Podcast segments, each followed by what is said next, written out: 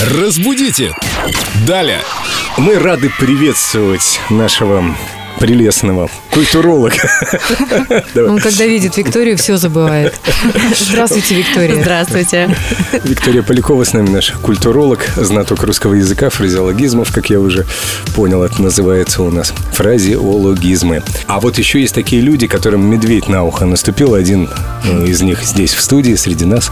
Ну, ты музыкант, Вика, тоже прекрасно поет. О ком ты? Нет, Мне я как раз, как да, раз- вот и мне как раз тот музыкант, которому медведь на ухо наступил, бывают и И такие. после да. этого ты перестал быть музыкантом, да?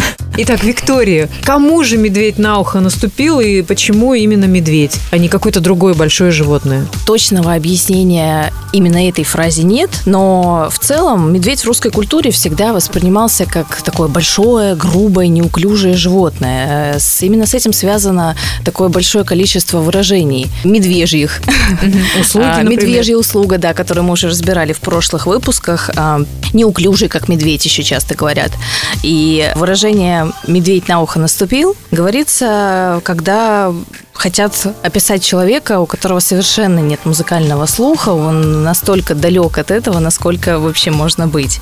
И в этом речевом обороте гиперболизированный, то есть преувеличенный способ выражения такого очень сильного воздействия на орган слуха. Ну, то есть нет какой-то конкретной ссылки на то, что вот после определенного случая или какого-то прецедента или басни появилось данное выражение. Это, так сказать, часть русского фольклора с участием нашего любимого медведя. Как же так Крылов не написал басню про медведя, который кому-то наступил на ухо? Ну, может, Это упущение. написал? Ну, теперь да, теперь может каждый. Баснописец наш. Иногда еще говорят, слон на ухо наступил, но мне кажется, все-таки Мишка как-то нам роднее.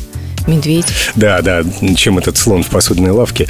Про слона не будем. Да, это как-нибудь в другой раз, хорошо? Конечно, обязательно. А сегодня, друзья, загляните в группу Эльду Радио ВКонтакте. Если вам было интересно, напишите Виктории слова благодарности. Ветка называется «Идиомы для Виктории Поляковой». Да, спасибо большое. Будете рады? Конечно. И не забудьте про свои вопросы Виктории. Разбудите! Далее!